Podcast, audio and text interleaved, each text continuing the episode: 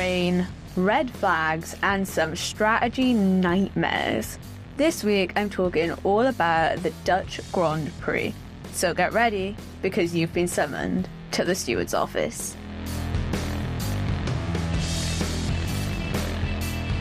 Hello, everyone, and welcome back to the steward's office. I'm Sarah, and this week I'm talking about the first race back since summer break, and that is, of course, the Dutch Grand Prix. Formula One is back after summer break, and they headed out to the Zandvoort circuit in the Netherlands to kick off the second half of the season. And I've got to be honest with you guys, I wasn't quite expecting all the chaos we got over the race weekend. But before I go into what happened on Friday, Saturday, and Sunday, we did have some contract news coming out before the race weekend started. Haas have confirmed their 2024 lineup and they have re signed Nico Hulkenberg and Kevin Magnussen. Not something that I'm hugely surprised at, not something I think a lot of people are hugely surprised at, to be honest. Gunter Steiner was very vocal about wanting Nico to stay on board. Not so vocal about signing Kevin again, but I don't really know who they would have opted to put in that seat if they didn't re sign Kevin, especially since Gunter does not want rookies in that seat. Kevin said in the press conference, though, that contract negotiations were really, really straightforward. He's worked with both Gene Haas and Gunter Steiner for years now. He's signed on for his seventh season with that team, which is insane. So, yes, Haas have officially confirmed their lineup.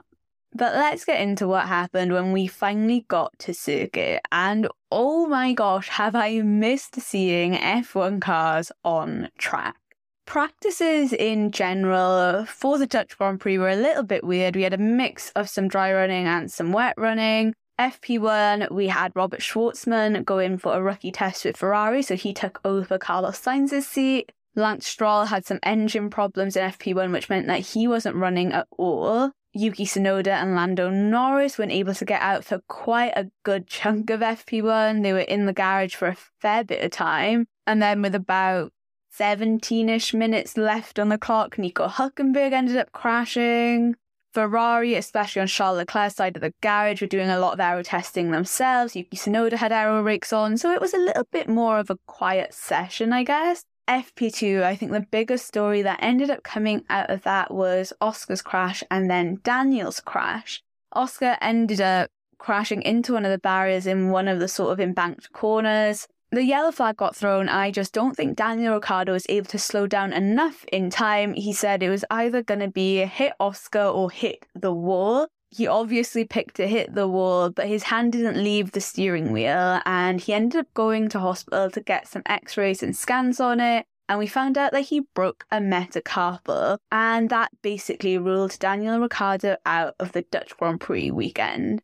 Absolutely gutting news for him. He's only been back for two races. The press conference that he had on Thursday, he said he was so excited to be back for him, he obviously felt he didn't need the summer break because he hadn't been working the full year like the rest of the drivers and the rest of the team. But he was excited to come back. He'd been working on his fitness and his strength over the summer break. He felt the two races that he had before summer break were just a really good way to prep him mentally and physically. And now in the second half of the season, he was really just raring to go. But the broken metacarpal meant that, yeah, he was not going to be able to run. And it looks like he's going to be out for a little while. Daniel's already gone in for surgery. He's come out of it. The same surgeon that operated on Lance Stroll after he had his accident in preseason operated on Daniel Ricciardo. The guy is a MotoGP doctor, so he's worked with a lot of accidents like this and a lot of injuries like this. I think Christian Horner was saying that the aim for Daniel is going to be Singapore to come back, but obviously that's just going to depend on how well he heals and what the doctor's advice is but I am hoping that he has a really quick and speedy recovery and that he can get back onto track because it is absolutely gutting and I'm sure he must be feeling a little bit heartbroken at what's gone on.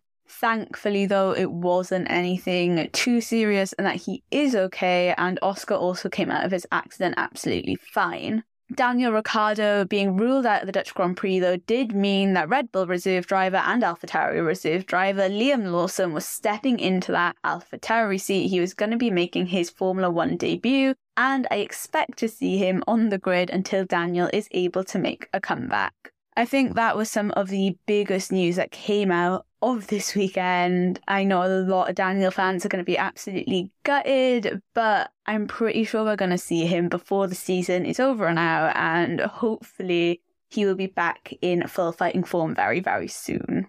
Going into FP3 on Friday, though, we had Liam Lawson joining the grid. I think both he and AlphaTauri were very, very lucky that this wasn't one of his Super Formula weekends because he drives out in Japan for Super Formula at the moment.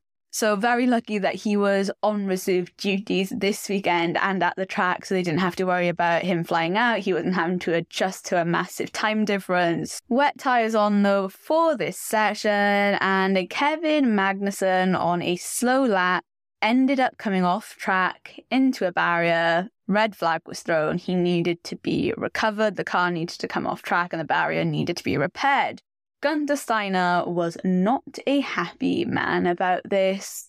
So much so that he swore live on air. And I know Gunther Steiner is normally a man that swears quite a lot anyway, but I feel usually when he knows he's live on Sky, he's quite good at trying to hold back. But he said himself he is really not happy. It shouldn't have happened on a slow lap. And I do get it. Haas are a smaller team. It's a lot of work to get the car repaired. It's a lot of money, especially in a cost cap era, to get that sorted out. And I don't think Gunther was really expecting it to happen on a slow lap.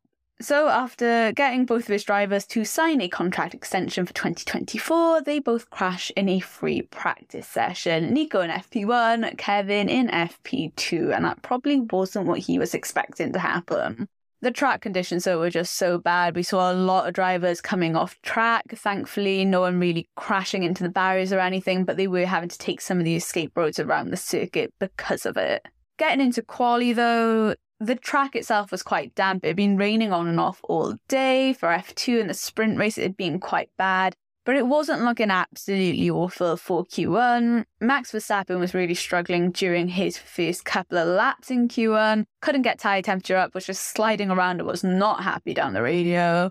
A lot of impeding during Q1 though. Zandvoort has quite a short track, and obviously you've got 20 cars on the track for Q1 all of them are fighting to get a fast lap in, especially when the track is damp. You don't want to risk waiting too long and it raining. You're trying to time the cars very well if the track is starting to dry out. And so there was a lot of impeding going on, a lot of investigations. Lewis was one of the drivers that got caught up in a lot of traffic. We had Sainz being investigated for coming out of the pit lane and nearly crashing into Oscar Piastri the team really should have told him that Oscar was coming up there because Sainz himself said, I just couldn't see what was going on. You guys needed to tell me.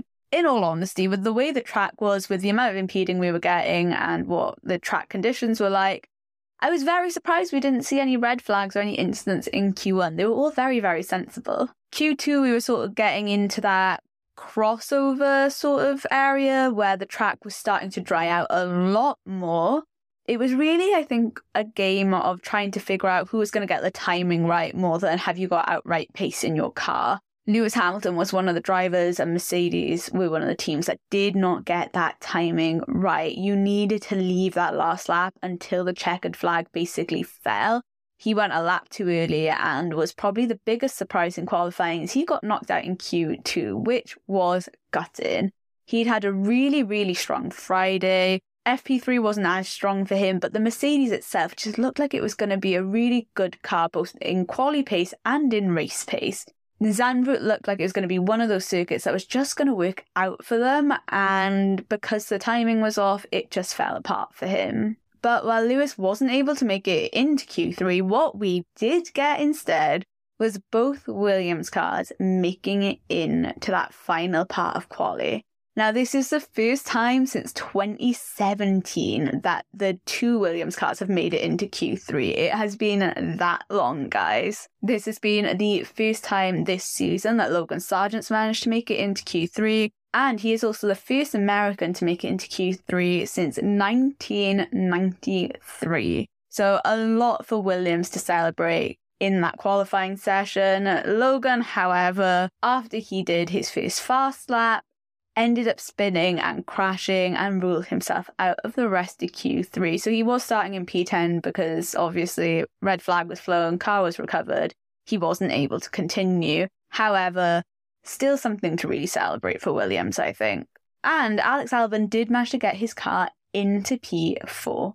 Logan Sargeant wasn't the only crash in Q3 though. We also had Charles Leclerc causing a red flag. It looked like he had a bit of understeer, came off the track into the barriers, and it looked like he broke his front suspension because of it. Post quali, I think Charles was saying that it's just really hard to predict the car at the moment. He can't really tell what it's doing in the corners, which is a little bit of a concern, I can't lie that Ferrari, I have heard so much from both of the drivers and them saying that they just can't figure out what's going on with it. Thursday in media, Carlos Sainz was saying a really similar thing where there are tracks they think the Ferrari is going to do really well at and they do absolutely awful at. And the tracks they think they're going to do badly at, they seem to score a really good haul of points. So I don't think Ferrari really know what's going on with that car. And Carlos has said they don't understand it. The fact that Charles is saying he can't really predict what it's going to do and it's causing these accidents. There is something very wrong going on with the Ferrari right now. And it's a little bit concerning that we're at this point in the season and they still haven't figured that out. So I think this is going to end up being something they deal with for the rest of the season. And hopefully the 2024 car will be a little bit more predictable for them. The top three coming out of quali though were Max Verstappen, Lando Norris, and George Russell, and I think that just added insult to injury for Mercedes for not timing that Lewis Hamilton lap right because they could have had two cars very close to the front. I don't even know where to get started on the race, guys. It felt like a bit of a fever dream, if I'm honest with you. It felt like such a long race. 12 laps into that race, and I could not believe that we weren't over 30 laps in. It was insane. It's been a little while, I feel, since we've had a race that's been that chaotic, and I can't lie to you, it has made me a little bit tired. There was so much to keep up with. I keep uh, Google Docs of notes for each race weekend, and I couldn't really keep up with everything that was going on track what Crofty was saying, trying to look at all the data on the F1 app as well. There was just so much to keep up with. So I really hope I haven't missed out anything big, but I'm going to try my best to cover everything that went on. We got told before the race started, literally just five, ten minutes before the race started, rain was going to come down in 20 to 25 minutes. It didn't look like it was going to be super, super heavy, but there was going to be a little bit of rain. 20 to 25 minutes into the race, right? So I thought, right, okay, let's get about five laps in. And normally at that point, Max Verstappen has pulled ahead quite nicely. Everyone settles into the race. There's not a whole load going on. I'm going to go and make myself a cuppa and settle back down myself. Five laps in, that was my plan. Nope, we got about halfway around the first lap and we were hearing reports of heavy rain at turn one and that the rain was going to be quite bad and it just started to keep coming down. So my cuppa at lap five definitely went out of the window at that point. But those opening laps were absolutely insane. I don't think anyone was expecting it to come down that hard that quickly. Now, every single driver, bar Lewis Hamilton, had put on the soft tyre. So even if it was going to start spitting a little bit, and for the first little while while it was raining, it wasn't going to be a problem for them. Lewis Hamilton, however, starting in P13, was on a set of medium tyres. Mercedes were obviously hoping just to have him run a little bit longer because they were expecting the rain to come in later. Because it had come in so soon, it just put him at such a disadvantage. Charles ended up going in and having a fairly slow pit stop because the tyres weren't ready and coming out in 17th when he started in 9th place. Max very quickly went in for inters. Lewis got told, You can't come in. You're going to have to brave this one for a little while and just see what happens. And I think what we saw is that everyone who waited just a little bit too long to pit their car suffered badly they just fell behind the pack. Everyone had made quite a quick decision, bar I think Charles Leclerc at that point, to pit. We're really reaping the benefits of it. Around lap 10, I think Oscar Piastri went in to get some soft tyres on and he just set the timing screen to light. And everyone, after seeing that, was like, okay, yep, we're going to go and pit now. They didn't want to get left behind. The track was drying out. There wasn't any more rain. So by lap 12, I think pretty much everyone had opted to get back onto the soft tyres. The most interesting thing here for me was the fact that Max Verstappen pitted for his soft tyres before Checo Perez. Now, when Max had gone into pit for his inters, he had ended up losing the race lead, which wasn't a problem, let's be honest, in that car. But it did mean that by the time everyone started pitting for soft tyres, he was behind Checo, he was in P2, Checo in P1. And usually, what happens with these sort of things is that a team will pit its lead driver in the race. So, Checo would normally have pitted first. They normally get the first choice in strategy, right? So, unless they say, I really, really want to stay out on these tyres, please don't pit me yet, you can pit the other guy, that lead driver will get pitted first. That wasn't the case here. Max Verstappen got called into the pit and he ended up undercutting Checo Perez by about eight seconds. And by the sounds of it, this wasn't actually a choice that Checo had made. He was questioning down the radio how Max had managed to undercut him. It also didn't sound from the radios that Max had asked to be pitted before Checo. This seemed like a decision that the Red Bull strategy team had made. Now, from what we've heard, they said that they were trying to cover off Alonso, who is coming up on them quite quickly. They wanted to make sure both cars were protected against Alonso. I'm not entirely sure what I believe here, guys. I think we all know very clearly that Max is the lead driver in this team. Helmut Marko's been a bit more vocal about the fact that, yeah, nothing's ever 100% in Formula One in regards to Checo's contract running out in 2024 and whether he could be replaced sooner. This was Max's home race. He was going for a record ninth consecutive win to tie himself with Sebastian Vettel there was a lot more on the line for Max in this race, even though he was obviously leading the championship by a very healthy amount of points. But there were certain records, and obviously it being his home race as well, that were on the line compared to Checo winning. Christian and Helmut basically ruled Checo out of the championship anyway. I think it's very clear to see that he isn't going to be able to mount that challenge to Max in the second half of the season. The points difference is just way too big. So I'm not really sure what to say about what happened there with those pit stops even if they had ended up behind Alonso, I've got to be honest with you, I think that Red Bull would have had more than enough pace to get past the Aston Martin. And there is also the flip side of the coin that, yeah, I think regardless, Max would have overtaken Perez, whether he had pitted first or second. I think it's just more of the principle of the thing here, though. By lap 15, though, I genuinely had to do a double take at the timing screens because there was some weird stuff going on. Lando Norris and George Russell were starting in P2 and P3 respectively, had hung on to that in that opening lap.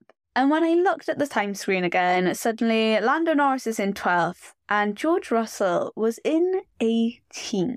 I have no clue what McLaren and Mercedes were doing that had messed up George and Lando's race that much. And I will have a bit more of a chat about this later on in the podcast when we have a little bit of a chat about some of the teams. Lap 16, though, Logan Sargeant ended up crashing out of the race and DNFing that caused a safety car to come out, and most of the people who were on a very long soft tyre stint that hadn't opted to change into the inters picked this time to get into the pits and put on some new tyres. Everyone that was except Alex Albon, he opted not to pit, and Williams have a habit of just leaving Alex Albon out on a set of tyres and just being like, go do your best. We know you can do this, just keep those tyres on and keep running the Williams strategy with Alex Albon is always such an interesting one to watch. Kevin Magnussen did get shown a black and white flag a little bit later on, though, for moving under braking with Alex Albon when they were battling with each other. It was a dangerous move. There's a reason you're not allowed to move under braking. It's not safe. It can cause people to go into the back of you and just cause incidents. So, slightly surprised that he would make a mistake like that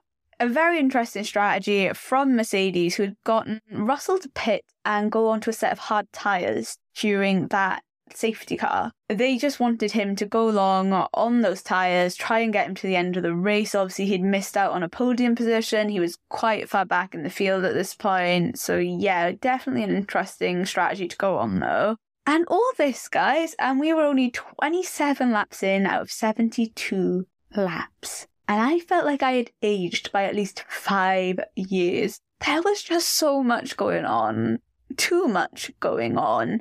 Up and down the field, there were just pit stop strategy blunders, everything that you could possibly imagine an F1 race having. Zandvoort wanted to give it all.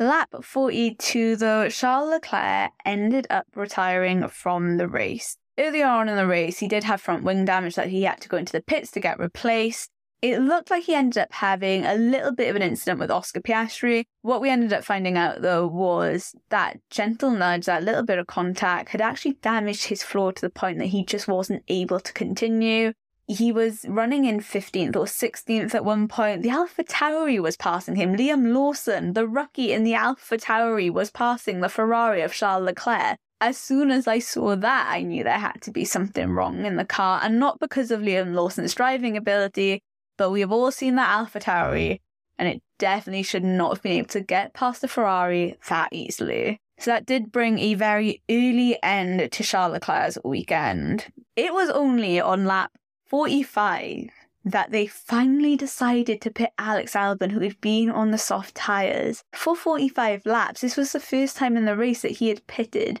This is what I mean. Williams are just insane with their strategy when it comes to Alex Albon, and I can't lie, I'm living for it. I love seeing them do this to him. He just manages to nurse his tyres so, so well, and Williams obviously have that faith in him that he'll look after those tyres, not cause an incident, and be able to keep good track position. We had another slow stop from Sergio Perez on lap 61. It was starting to rain. We got told it was going to be very, very heavy rain, heavier than what it was at the beginning of the race. And Red Bull did not have the tyres ready, so he had a 10.9 second stationary stop. I don't know what's going on with the pit stops in general this weekend, but they were very, very slow, some of them. We had more slow stops than what you usually would see. And I don't know whether it was just because of the changing conditions, the quick calls that drivers were making, that the team were making. It just meant that the pit stop crew were not ready. After Perez went in, though, we just saw a flurry of drivers come in. The rain was coming down harder. Nearly everyone went into the pits to get on those inters, bar Esteban Ocon, who went onto some wet tyres. The inters just weren't going to work though. The rain was so heavy, there was so much standing water, and we ended up seeing Zhou Guanyu crash into a barrier because of it. Thankfully, he was okay, but they did red flag the session. And I don't know whether that was so much because of barrier repairs and getting the car off track, more so than the fact that it just wasn't safe. We saw a lot of cars coming off of the circuit and then having to take escape roads because the amount of water that was on the track. And majority of those drivers were on intermediate tyres that just weren't clearing the water and giving them enough grip. So we then had a very lengthy red flag. When we finally got to racing again, we had two laps of a safety car going around, Max Verstappen in the lead. Perez ended up with a five second time penalty because he was found to be speeding in the pit lane. And by the time we got back to racing, Norris and Russell had a little bit of an incident. And it ended up causing George Russell to have a puncture, and it just put an end to his race he ended up going into the pits and retiring with only a few laps left. The point before he had actually had the puncture, I think he was running in eighth place, so he'd managed to work his way back into the points. But yeah, that puncture had just taken him out of the race. He fell so far behind the pack. P17, the last of the runners, and an early end to his race. Max Verstappen did win his home Grand Prix, and along with that, he now holds the record with Sebastian Vettel and Alberto Ascari for the most consecutive wins, and that is at nine. Now, if he wins Monza, he will be the lone holder of that record with 10 consecutive wins, but a historic day for the Red Bull team and for Max Verstappen. Fernando Alonso came in second. It's his first podium in a little while, and I'm sure that is very welcome for both himself and for Aston Martin because it does mean that Fernando Alonso pulls a little bit further ahead of Lewis Hamilton in the championship. And in third place, because Sergio Perez got that five second time penalty, was Pierre Gasly. Definitely, definitely not who I was expecting to get P3 today. But Alpine had very, very good pace this weekend, very good pace on the Sunday he managed to keep his head down, keep it together, and yeah, got his first podium with the team. And that comes off the back of getting a P3 in the Spa sprint race just before summer break. So he's having a good run so far. It was definitely an eventful race to say the least. There was a lot going on. Like I said, I could not believe how long the race ended up feeling. 12 laps in and it just felt so, so long. And then, yeah, by the time we got to the red flag, I could not believe we hadn't gotten to the end of the race yet. It just felt very, very action packed. One of the most eventful races we've had, I think, this season, to be honest with you. Most of the races have been quite straightforward, even when we've had wet running. But I think the Dutch Grand Prix had such a weird mix of weather conditions, of people not being sure how heavy the rain was going to get, what tyre was best to go on, when to cross back over onto the slick tyres. It caused a bit of a mess. And there were certain teams that I think really, really suffered from that. If we're looking over the course of that full weekend, then I would say Ferrari were one of the teams that are probably coming away from the Dutch Grand Prix the worst, and especially Charles Leclerc's side of the garage. The crash in quali, starting in P9 and then DNFing in the race. It has been a very, very tough weekend for Ferrari. Carlos Sainz did manage to get a good set of points. He ended up in P5. But as a whole, I think Ferrari really are going to have to look at what happened this weekend and what's going on with that car. I think it's going to be one for Charles to forget there are a lot of questions, I think, in general being asked of Ferrari. They've got their home Grand Prix next weekend in Monza. The Tifosi are going to be out there waiting for them to perform, and they cannot risk having a weekend like they've had this week. I would love to be a fly on the wall in some of their engineering meetings, honestly, because I would just love to know what's being discussed at this point, especially with Monza next weekend. It's just an added pressure, I think, when it's your home Grand Prix, and especially for Ferrari. The Tifosi are so, so passionate, so dedicated, and loyal to their team. There is just a lot of pressure for both of those drivers and for the team to perform out there. So I guess we'll wait and see what happens.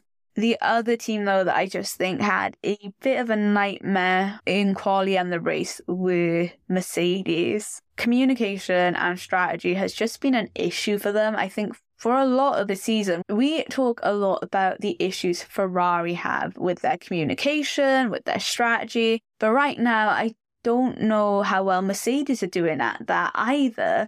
George, we know, has had issues in quali because of communication issues in terms of not being told about traffic or who's around him or timing his laps. And we saw that again in Q2 on the Saturday this week with Lewis not really being told when's the best time to time his laps, about getting him out into some clear air so he's not being caught up in traffic. And then during the race, whatever strategy that they had put George on just completely messed up his race.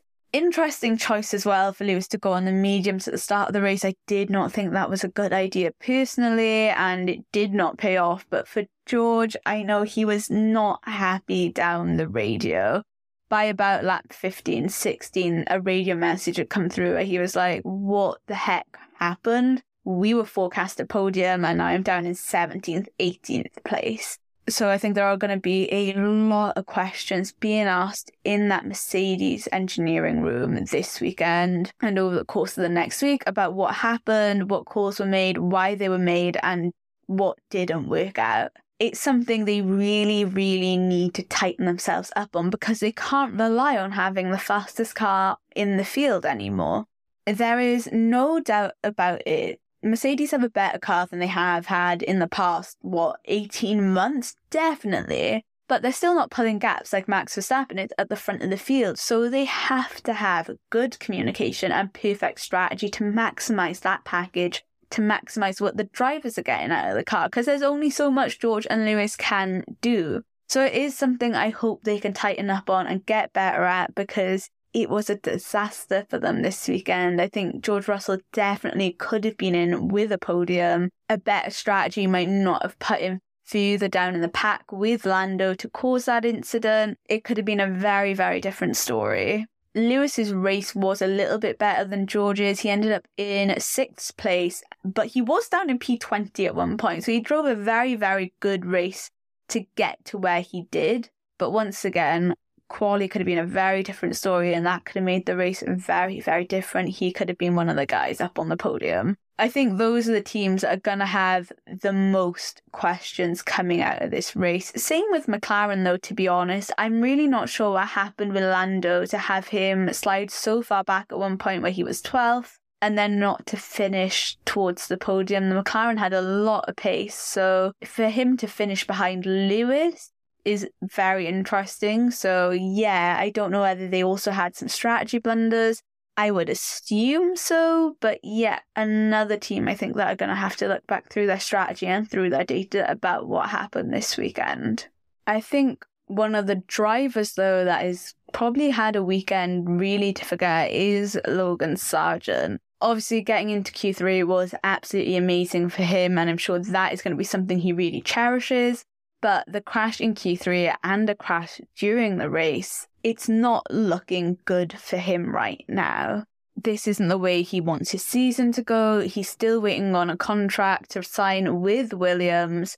And I think he just wants to have a steady set of results to show them and to prove to them that he deserves to be in F1. And obviously, two crashes back to back, day after day, isn't really working in his favour. Obviously, we also had very difficult conditions to drive in, which doesn't help, especially when you're a rookie. But I think this is going to be a weekend to forget.